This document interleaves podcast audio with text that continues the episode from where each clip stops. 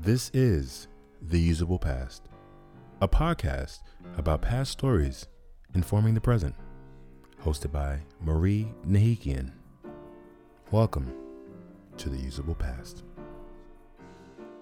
This is a special edition of The Usable Past, January 6th, 2021. My special relationship with the U.S. Capitol. District of Columbia will always be my spiritual home. I lived, loved, laughed, cried there for 21 years. The events at the U.S. Capitol on today, January 6th, leave me suspended in disbelief. I had a personal and special relationship with the Capitol. I know D.C. and I know the U.S. Capitol building pretty well. My landlady's daughter was a close and dear friend. Donna was a hairdresser at the U.S. House of Representatives, and I visited often. Who knew there was a beauty shop?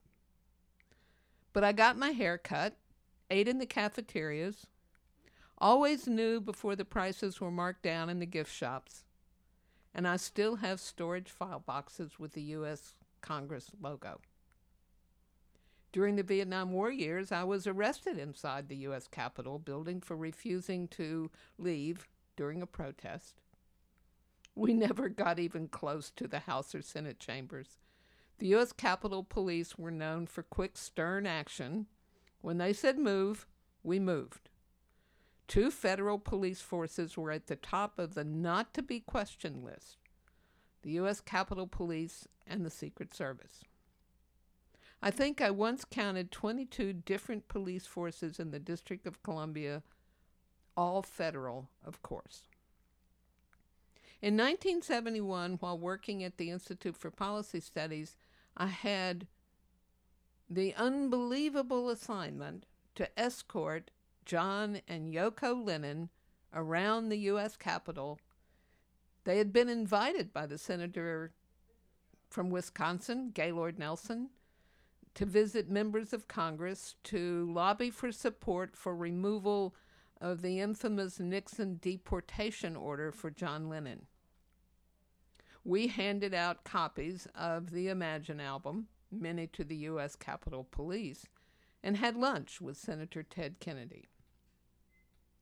In 1973, um, as a community organizer in Adams Morgan, I made several visits I escorted neighborhood youth hauling a full size dolly loaded with a very large TV to show a videotape to every member of Congress who would listen about Community Park West and lobby for an appropriation of funds for the D.C. government to purchase the land.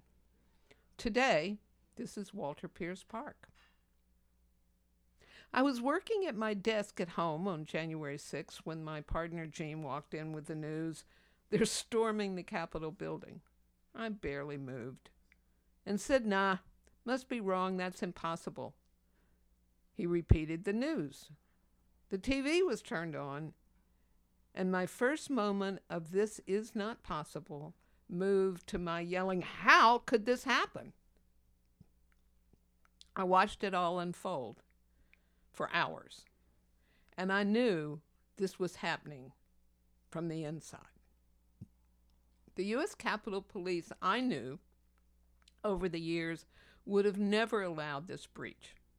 And in my experience, the U.S. Capitol is not a very user friendly building.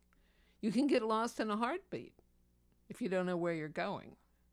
And there are maybe some room numbers to follow, but not direction signs saying, here is the Senate. This group of, well, they knew their way around the U.S. Capitol building awfully well. These treasonous people somehow understood where to go. You know, it's not automatic to know where the floor of the Senate is located. In 2000, one of my last insider memories of the U.S. Capitol was taking my 10 year old son and my husband on a rambling all day wandering the building. We saw the art, we saw the statuary, we were in the Capitol Dome, under the Capitol Dome, had lunch in the cafeteria, bean soup for sure. We rode the basement subway, heard the bells, signaling a vote. We were people watching and recognizing the member lapel pins, mostly men, of course, and the final excitement sitting in the Senate balcony and watching Honorable Philip Graham and Joe Biden.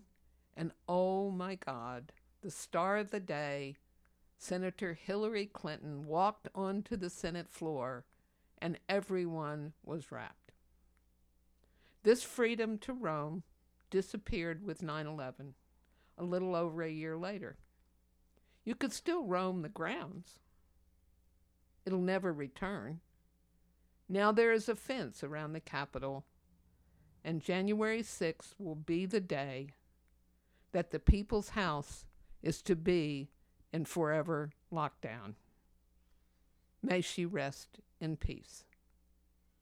A special edition of the usable past.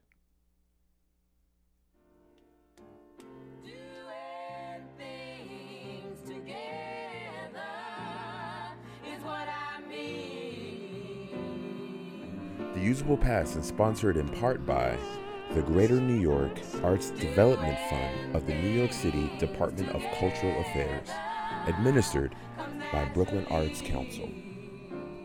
BAC.